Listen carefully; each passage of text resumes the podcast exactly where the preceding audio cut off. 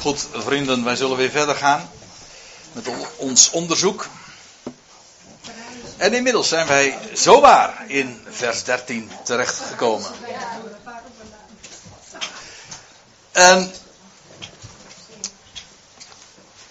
tot dusver hebben we toch één ding in ieder geval heel duidelijk uh, voor het voetlicht uh, gebracht. Uh, of in elk geval heeft Paulus dat heel duidelijk laten zien. Dat al activiteiten, al het werk het wezenlijke wat er gebeurt, doet hij. En wij zouden onze ogen daarop richten. Dat is eigenlijk het, de hele clue van het verhaal. In dankbaarheid, omdat hij het doet. Hetzelfde kun je zeggen over vers 13, want ook hier staat weer: Hij heeft ons verlost. Nou ja, ook hier weer, datzelfde heeft ons. Hè. Dat staat ook weer in die aoris waar ik het over had. Dat betekent een tijdloze vorm. Dat wil zeggen, hij verlost ons. Letterlijk, hij beveiligt. Dat woord verlossen, dat heeft de betekenis, elders in het Nieuwe Testament wordt dat weergegeven met beveiligen. In veiligheid brengen. Dat is het idee. Hij beveiligt ons. Met dan, de nadruk ligt uiteraard daarbij op het feit dat hij dat doet. Wij brengen onszelf niet in veiligheid. Hij doet dat. Hij, hij beveiligt ons uit de macht van de duisternis, staat er dan. Nou ja, daarmee is beschreven deze wereld.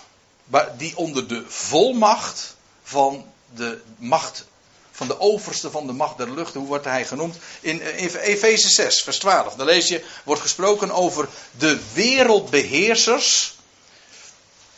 Ik heb een boek in de kast staan, of ik had in elk geval een boek in de kast staan, dat heette De Cosmocraten.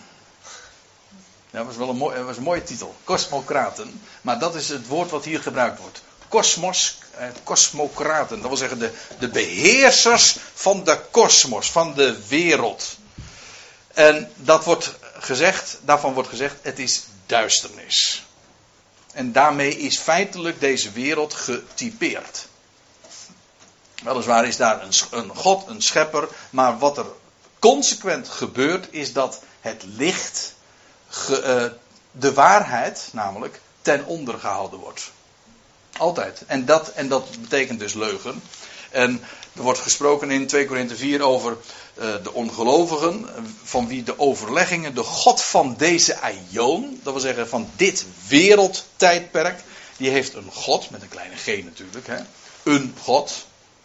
Dat wil zeggen, het gaat hier over de, de tegenstander, die hier achter de schermen de touwtjes in handen heeft. En wat het meest karakteristieke van zijn arbeid is, dat is niet die de, de duivel uit de mythologie en van de, de bekende plaatjes met die bokkenpoot enzovoort. Nee, hij is de, de boodschapper van licht. Hij manipuleert het licht, oftewel de waarheid.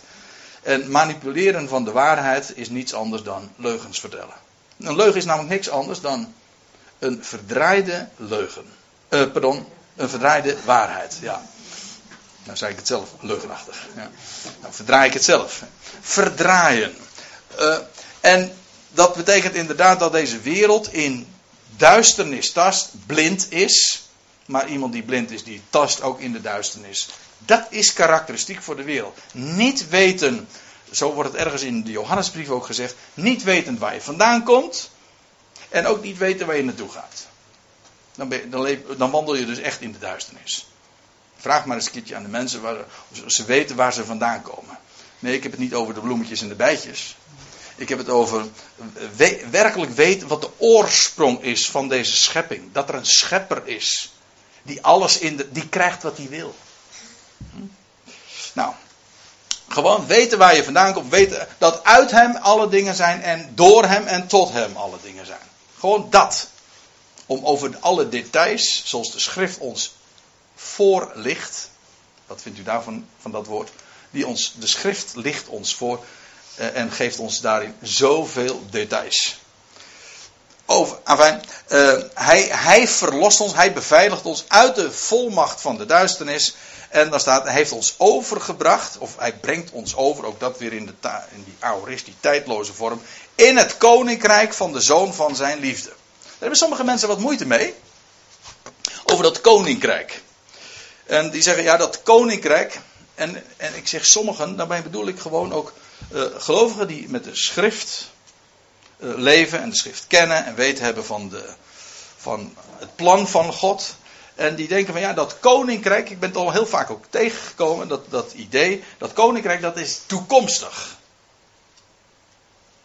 Ik zeg niet dat het onwaar is, maar het is in elk geval onvolledig. Dat koninkrijk is namelijk ook nu reeds, alleen je moet er wel, het je moet goed zeggen, het koninkrijk is nu verborgen. En het wordt straks openbaar. Het, in strikt genomen, het koninkrijk komt straks niet.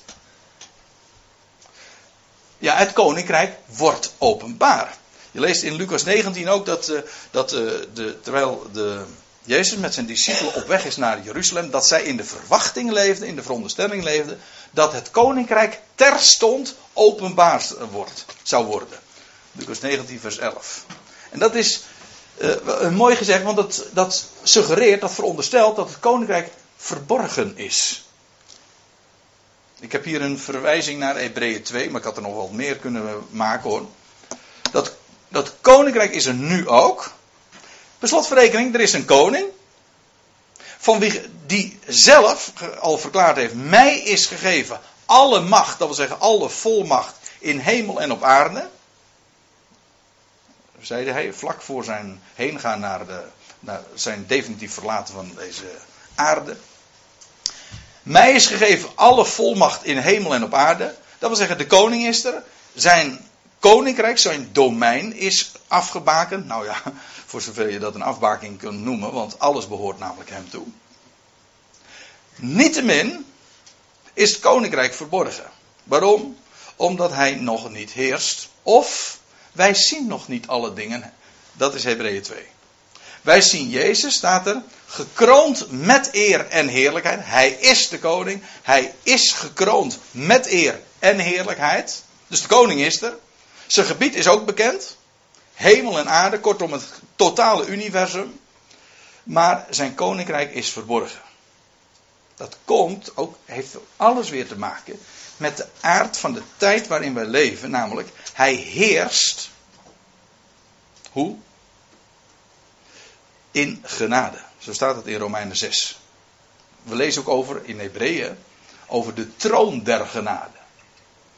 Deze hele, de heerschappij in dat koninkrijk, in zijn tegenwoordige vorm, is een heerschappij in genade. Nou moet je, even, moet je even er even over nadenken wat dat betekent. Een heerschappij in genade.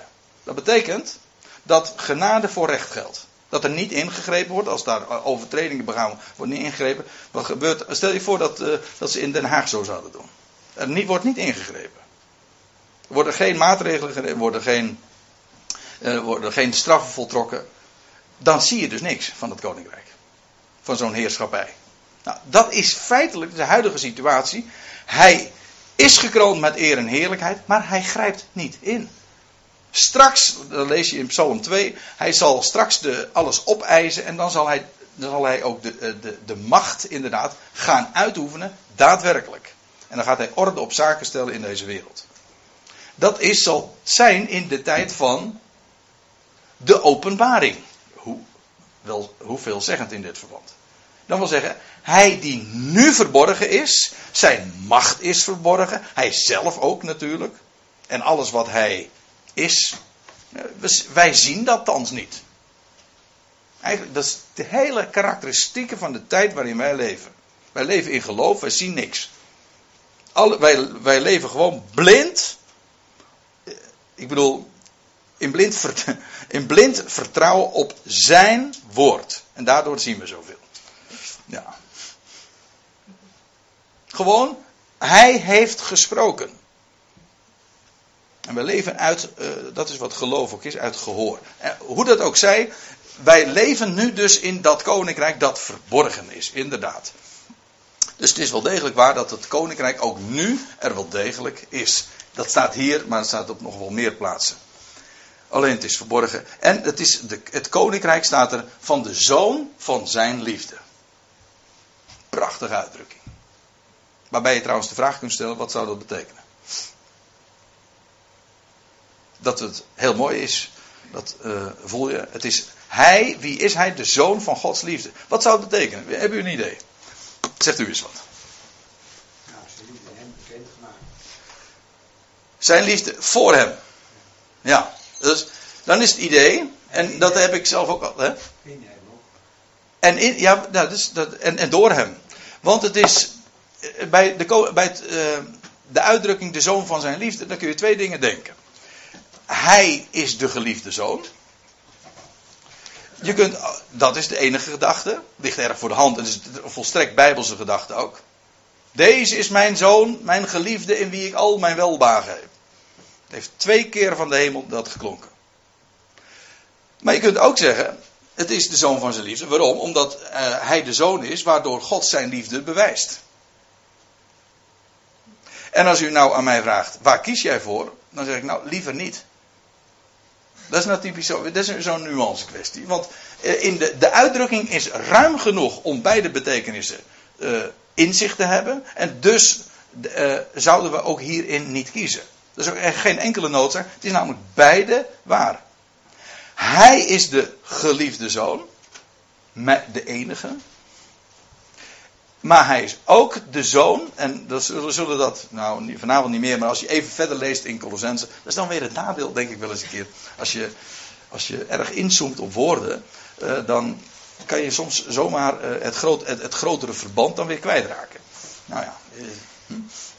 Ik, ik, eigenlijk ga ik ervan uit dat als we hier bij elkaar komen, dat u, elk- dat u het verband, de hele context van dat schriftgedeelte wat we lezen en wat we bestuderen, dat het nog eens eventjes goed tot je doorneemt. Want dan heb je eh, wat meer overzicht over het geheel.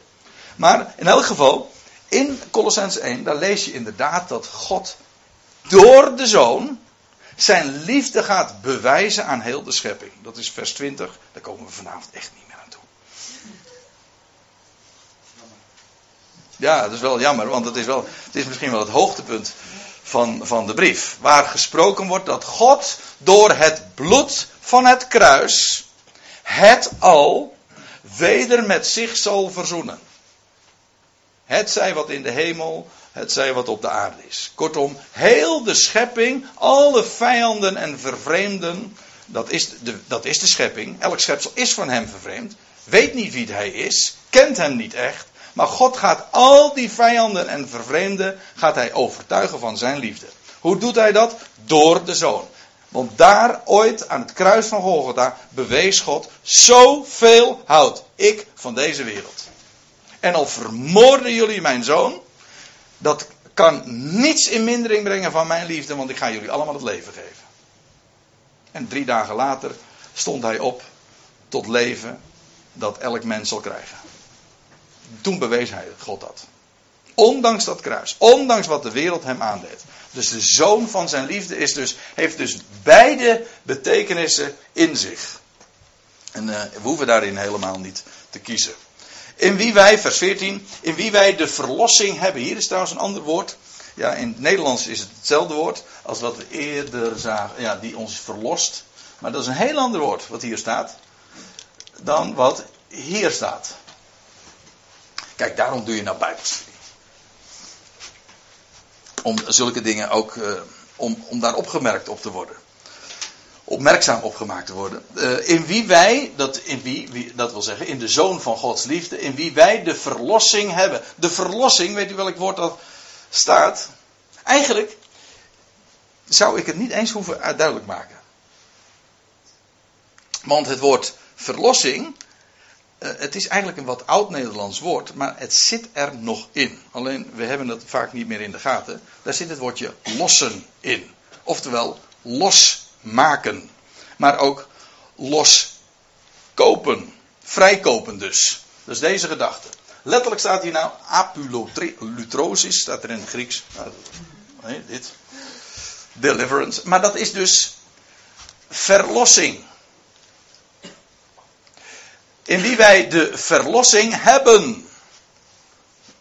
We zongen de, de, de, christelijke internationale, zoals die in de Johan de Heer wel genoemd werd. Wij, één in de naam van Jezus. En dan een van de coupletten is: Wij hebben de verlossing in Jezus onze Heer. Wij hebben dat. En ik denk wel eens, ook van deze zin, men zingt het wel, maar weten we het ook echt? Of onderkennen we het ook? Daar hoeven we dus niet voor te vragen, daar danken wij voor. In wie wij de verlossing hebben. Oh, dat is, we zijn bovendien verzegeld, dus dat is absoluut niet meer ongedaan te maken. Dat is nogal mooi. Als God het doet, dan is altijd goed. In wie wij de, de loskoping hebben, de vrijkoping. Dat is, het idee is, er is een prijs betaald. Bijvoorbeeld, uh, ja, het is niet erg actueel in onze dagen meer. Dat wil zeggen, in het werelddeel waar wij, dat, waar wij wonen, hebben we geen slavernij meer. Althans niet meer uh, zoals uh, we dat vroeger kenden of zoals dat elders nog gekend wordt. Slavernij. Dan kon een slaaf, die per slotverrekening lijfeigenaar was, bezit was van zijn heer. Je was dan geen werknemer of zo die een bepaalde contract had. Nee, je was gewoon het bezit van jouw Heer. Ja, helemaal afhankelijk ook van zijn genade. Goed, dan kon een slaaf vrij gekocht worden. Die kon, die kon omdat het bezit was, kon, hij gekocht worden. Maar er moest daar een prijs voor betaald worden. Nou, dat is hier dit idee. Je wordt, er wordt een prijs voor je, eh, voor je betaald, zodat je vrij bent. Geen slaaf meer. Of geen gevangene eventueel. Dat is hier het idee. De prijs is betaald. Trouwens, voor wie? Dat is nog makkelijk. Losprijs. De losprijs voor allen. Ja, dat is, dat is dan weer 1 Timotheus 2, vers, wat is het, 6. Die de losprijs, die zichzelf geeft tot een losprijs voor allen. Dus allen zijn gekocht en betaald. En dus zijn eigendom. Maar goed, wij hebben de verlossing. Wij zijn in hem dus vrij losgekocht. En dan moeten ze even opletten wat er staat. Wat, wat dat betekent. Want dit is toch een, uh, een punt waar je nog eens een keer op stuit. Uh, daar staat er namelijk achter de vergeving der zonde. Waar denk je aan? Als je die uitdrukking leest. En ik waarschuw meteen. ja, dat weerhoudt u uh, of jou er weer van natuurlijk om dan nog überhaupt een antwoord te geven. Want dan denk je van, oh, het zal wel niet deugen in zijn ogen. Nou, hey, maar het is wel, wel zo. Uh, dit, dit zijn ook vaak weer van die kerkelijk of theologisch geclaimde woorden die een bepaalde klankkleur hebben gekregen, een bepaalde smaak, bijsmaak moet ik eigenlijk zeggen. Waardoor je gewoon niet meer beseft wat het betekent vanwege de, de traditionele lading die het heeft. En intuïtief horen we dat allemaal. Want ja, we gaan, je, je bent groot geworden in een kerkelijk milieu. Slotverrekening, de meeste Nederlanders hebben nog zo'n achtergrond. Tenminste, als je wat meer op leeftijd bent. Hebben nog in ieder geval dat soort ideeën. Maar de, de verlossing, de vergeving van zonde. Wat is nou de vergeving van zonde? Waar, denk je dan aan? aan schuld die, die uh, niet wordt aangerekend, nietwaar? En ik zeg niet dat het die betekenis niet in zich heeft, maar het is veel meer. En als je het zo zegt, ontgaat je de clue. Sowieso al, omdat hier al gezegd werd, in wie wij de verlossing, dat wil zeggen de loskoping of de vrijkoping hebben. En dan staat erachter de vergeving der zonde. Nou ga ik u wat vertellen. En dat, ja, ik sta hier twee uur al en niks anders te doen natuurlijk. Uh, er staat letterlijk de loslating. Of bevrijding. Het Griekse woord is aphesis. En dat wij denken dat, oh, dan wordt het verleden niet meer aangerekend. Nee, dat is het idee niet. Het is gewoon loslaten. Ik zal u een voorbeeld geven. Ik meen dat het de eerste keer is dat het woord gebruikt wordt in, in het Nieuwe Testament. Dit Griekse woord dus, hè? de vergeving. Even een, een bijbelquizvraagje. Hoe vaak denkt u dat Paulus spreekt over de vergeving der zonde in zijn brieven? Ik zal het niet zeggen. Hm? Ik zal het niet klappen. Nou, vertel het eens. Nee, ik heb het je, ik heb het je destijds laten zien. Of weet je dat niet meer? Oh, is dat zo? Dankjewel, bij deze. Dan weet u meteen uh, de auteursrecht. Hoe moet je de vraag opvatten? Bedoel je het letterlijke woord vergeven? Of Nou- je eigenlijk loslaten of bevrijding? Nou, gewoon deze uitdrukking, de vergeving der zonde. Die Dus is- letterlijk het woord vergeven. ja, gewoon, nou, Het is een strikvraag. nou, nee, is geen strik, nee, absoluut. Nee, ik zou het niet durven, eh, Emily. Ik stel geen strikvragen. Stel-. Nee, maar hoe, va- hoe vaak zou die uitdrukking, gewoon als je een concordantie pakt, gewoon op de eh, Nederlandse vertaling, de vergeving der zonde. Hoe vaak denk je dat het leest? Twee keer. Wie? Wie Wie zei dat? Twee keer? Je hebt helemaal gelijk. Goh. Volgens mij praten wij wel eens met elkaar. Nee, dat is waar. Hier spreekt, eh, Paulus spreekt erover in Colossense 1. Colossense 1 en Efeze 1 spreekt hij er ook over. Twee keer maar. Maar als hij daarover spreekt, dan heeft hij het maar niet over het wegdoen van schuld. Zo van dat God ons verleden niet meer aanrekent. Dat is waar hoor. Maar dat is niet de betekenis van dit woord. Wat er, het, het is loslating, bevrijding. De eerste keer dat het woord voorkomt, ik zeg het even onder voorbeeld, ik weet niet absoluut zeker, maar in de Evangelie in Lucas 4, vers 19, komt het woord twee keer voor. En dat is heel ontdekkend.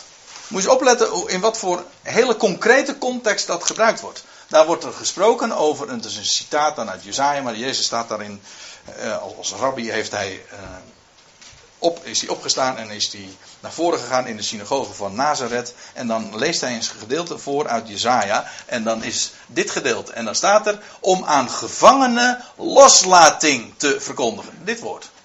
Wat hier vertaald wordt met vergeving. U zegt dat is verwarrend. Ja, zegt maar ik heb de Bijbel ook niet vertaald. Hm. En om gevangenen loslating te verkondigen en aan blinden het gezicht, om verbrokenen heen te zenden in vrijheid. Hier weer hetzelfde woord. Of uh, hetzelfde stamwoord. Iets andere vorm, maar de, exact het, hetzelfde woord, uh, hetzelfde begrip dat daar gebruikt wordt. Hier om te verkondigen het aangename jaar des Heren. Maar waarom laat ik dat zien? Omdat als je weet wat dat dat dat de betekenis is. Letterlijk is het namelijk loslating. Vanaf laten. Hier dus is, het gaat het heel duidelijk over gevangenen. Nou, gevangenen die worden losgelaten. Oftewel, vrijgelaten. Maar dat lag al zo voor de hand, want Paulus had juist gesproken over in wie wij de verlossing, de vrijkoping hebben. Vrijgekocht. Dat wil zeggen, je bent geen slaaf of een gevangene meer. Nou, dat is hier ook om aan gevangenen loslating. Oftewel, verbrokenen heen te zenden in vrijheid. In loslating.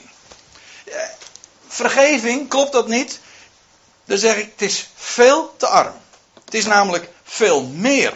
Het is bevrijding van zonde. Het is maar niet vergeving kijk, vergeving van zonde, dan denk je dat je verleden wordt, is kwijtgescholden, daar wordt niet meer aan gedacht. Je verleden wordt uh, je niet aangerekend. Is dat waar? Absoluut. Maar dat zou sowieso buiten de discussie moeten staan, want God rechtvaardigt ons. Wij, zijn maar, wij hebben in die zin niet eens vergeving. God rechtvaardigt ons. Bij vergeving is het idee nog, je was schuld, maar het is vrij, is, je bent ervan vrijgesproken. Want hier is het idee, bij verrechtvaardiging, je bent rechtvaardigd, je bent volkomen onschuldig. Dat is rechtvaardiging. Maar hier wordt gesproken over de bevrijding van zonden.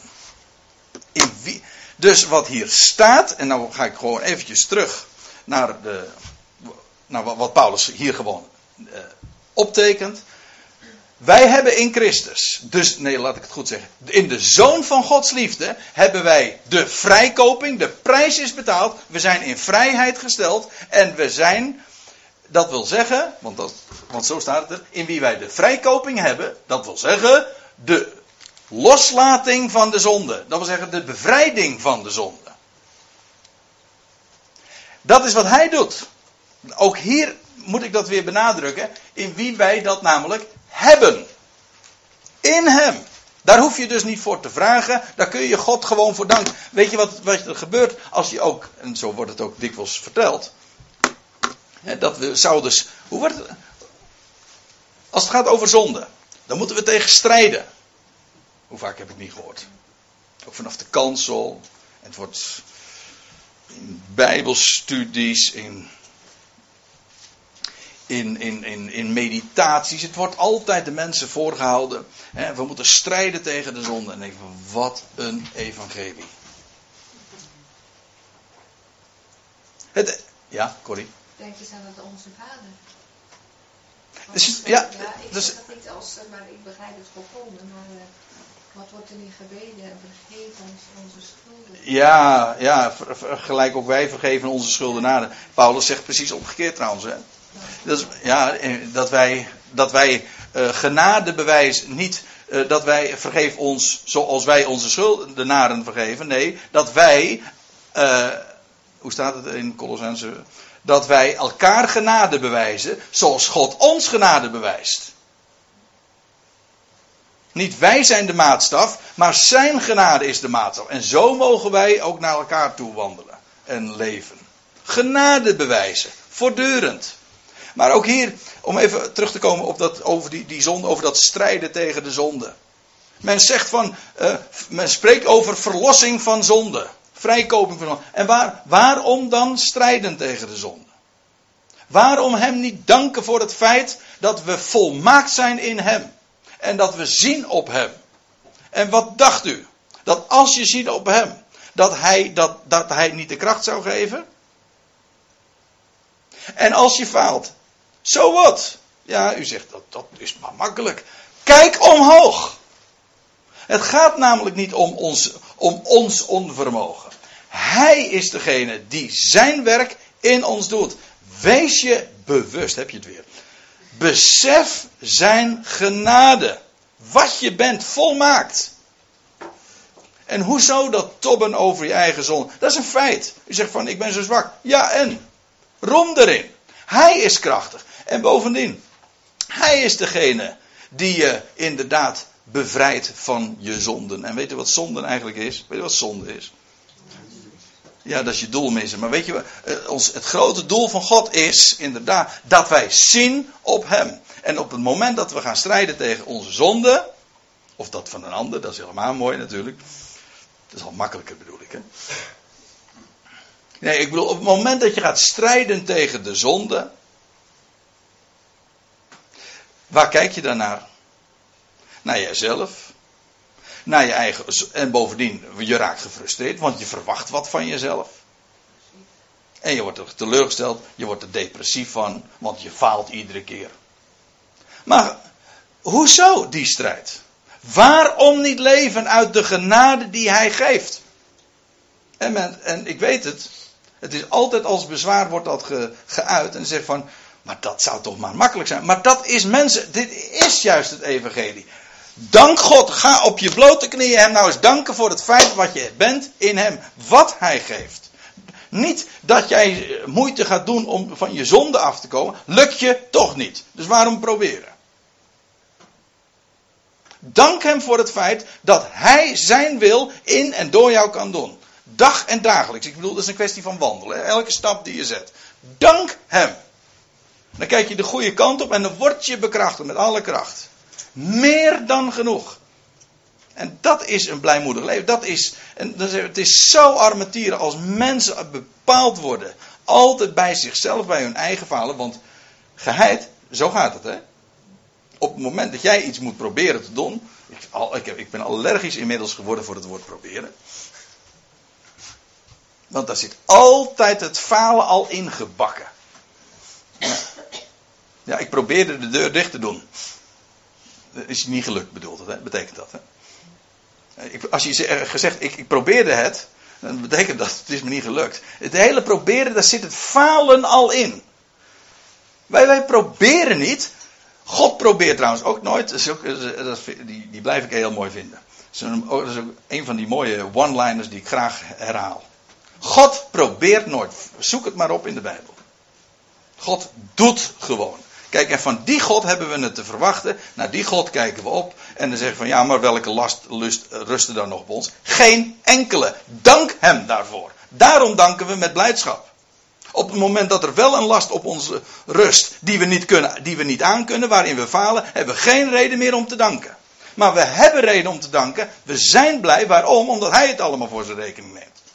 En als je zwak bent, roem daarin. Als de dingen tegen zich, Weet dat het allemaal geplaatst wordt. Ja, in wie wij de verlossing hebben, dat is de bevrijding, staat er. Dat is het dus, hè? De bevrijding van de zonde. Hij maakt je vrij daarvan. Paulus spreekt over Romeinen 6, vers 10. Wat staat daar? Mm, nee, dat is geladen 5. Ik dacht van, ik kijk naar u, maar, want u, ik hoor hem u nu wel eens een keer citeren. Zo moet het voor. Nou, oh ja, vast dood voor de Ja, ze staat trouwens niet moet, maar zo zou het voor u vaststaan. Dat gij dood zijt voor de zonde. Hoezo strijden met zonde? Strijden tegen de zonde. Dat is niet wat een lijk doet hoor. Die doet helemaal niks. Gewoon, daar ben je. Dat, dat is gewoon een lijk. Nee, wij zijn een lijk voor die zonde. Dat heeft, dat heeft geen en, daar hebben we geen enkele verbinding mee. Daar heeft God ons van bevrijd. Zo zou het voor vaststaan. Reken staat er letterlijk. Dat je dood bent voor de zonde en leeft voor God. En dat betekent dus dat we niet strijden tegen de zonde. We kijken, we leven voor God. En dat betekent dat we ook, ook hier weer. Het is een kwestie van focus hoor. Alles is een kwestie van. Waar richt je je oog op? Waar ben je op gericht? Ben je echt een mens? Een anthropos? U kent hem?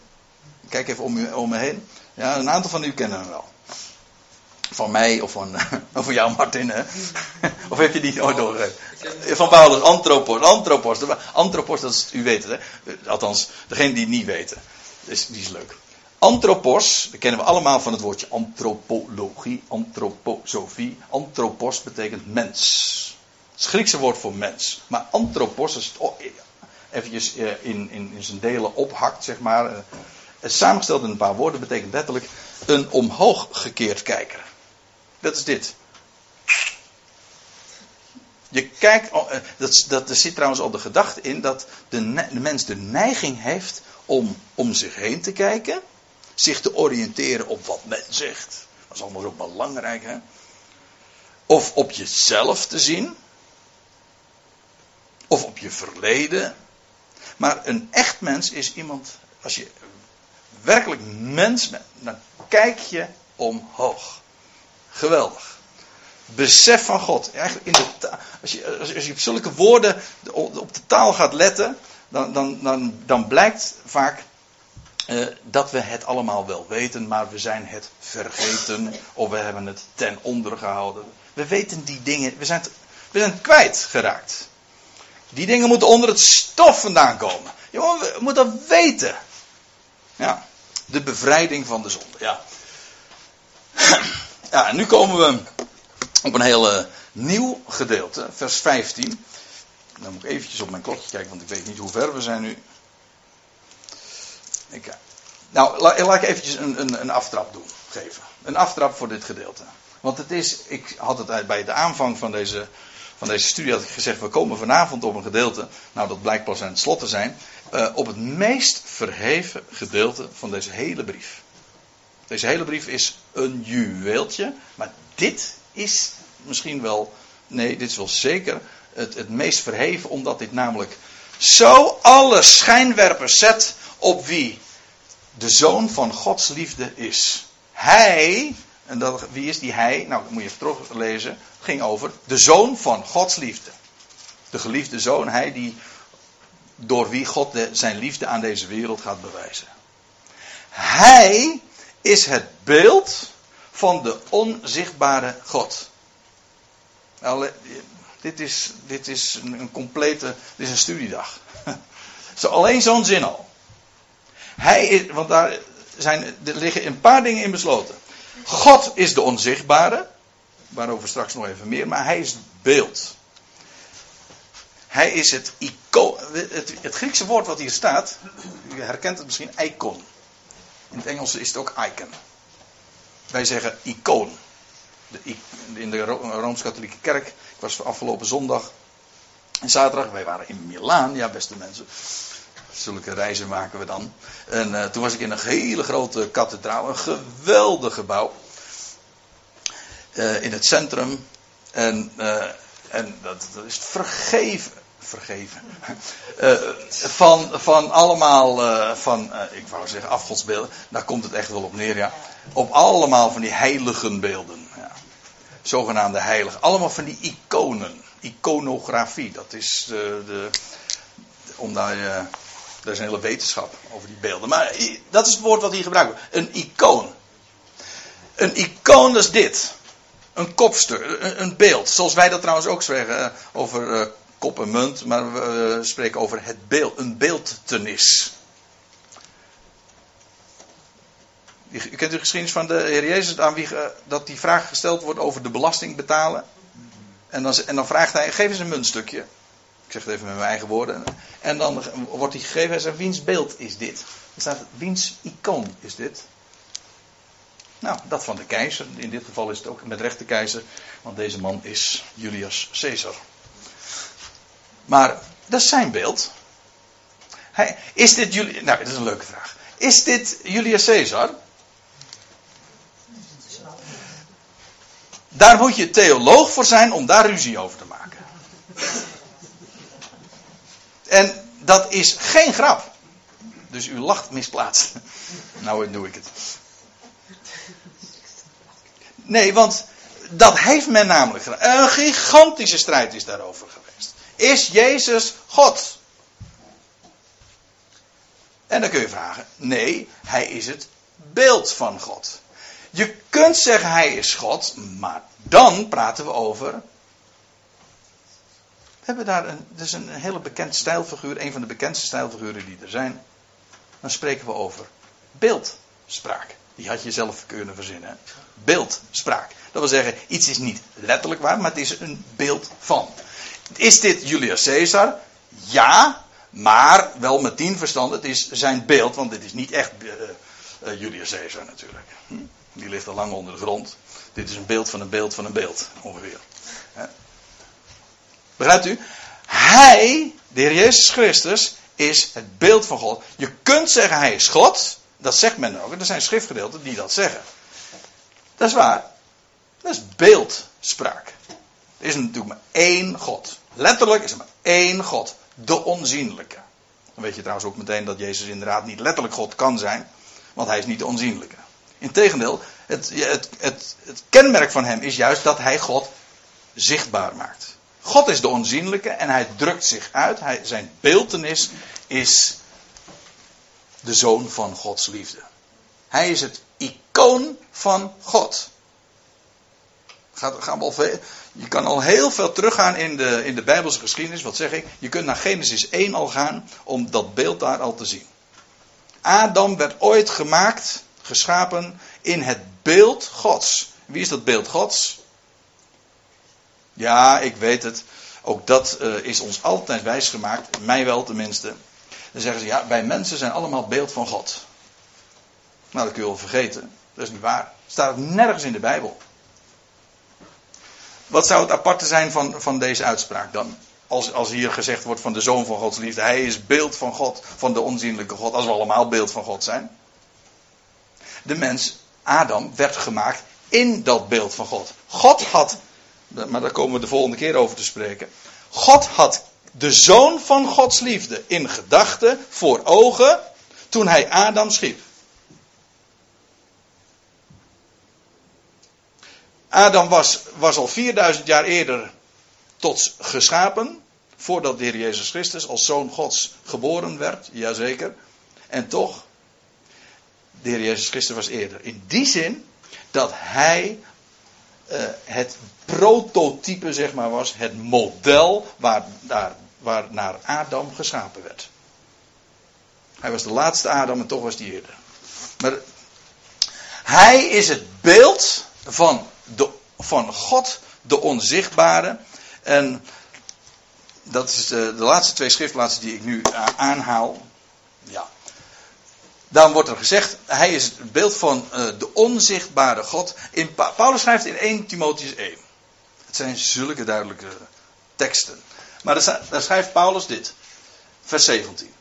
De koning der Ionen. Dat wil zeggen, hij die de wereldtijdperken beheerst. Want dat is wat een koning toch doet. De onvergankelijke. De onzienlijke, hetzelfde woord. De onzienlijke, de enige God. Dat is grappig, hier staat in het Grieks het woordje monotheos. Monotheïsme. De enige God. Wie is de enige God? Is dat de Heer Jezus Christus? Nee, de Heer Jezus Christus is het beeld van de onzienlijke, de enige God. Wel, hem zij de eer en de heerlijkheid tot in de ionen der ionen. Welke wereldtijdperken er ook nog gaan komen, hem zij de heerlijkheid. Aan die onzienlijke God. God is de onzienlijke. Johannes zegt in, vers 1, in hoofdstuk 1, vers 18. Dat is echt het laatste wat ik nu opnoem. Niemand heeft ooit God gezien. Hier staat wel heel kernachtig. We vinden dat trouwens al in, in Exodus ook. Niemand zal mij zien en leven. Maar hier staat, niemand heeft ooit God gezien. Waarom niet? Nou, God is de onzienlijke. Voor zover hij gezien wordt, is dat een boodschapper, of in de tegenwoordige tijd, sinds daar de zoon van God is, is hij het beeld van God.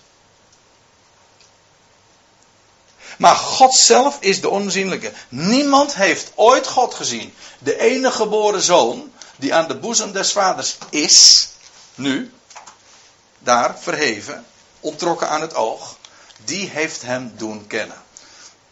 Waarbij je in wezen weer dezelfde gedachte tegenkomt. Daar is één, daar is de zoon van God. Hoezo de zoon? Wel, hij is geboren uit de maagd Maria. Hij is de zoon van God. Wel, hij, die zoon van Gods liefde, is het beeld van, de, van God, de onzienlijke. Zo staat er eigenlijk, hè? van God, de onzichtbare, de onzienlijke. Of de ongeziene.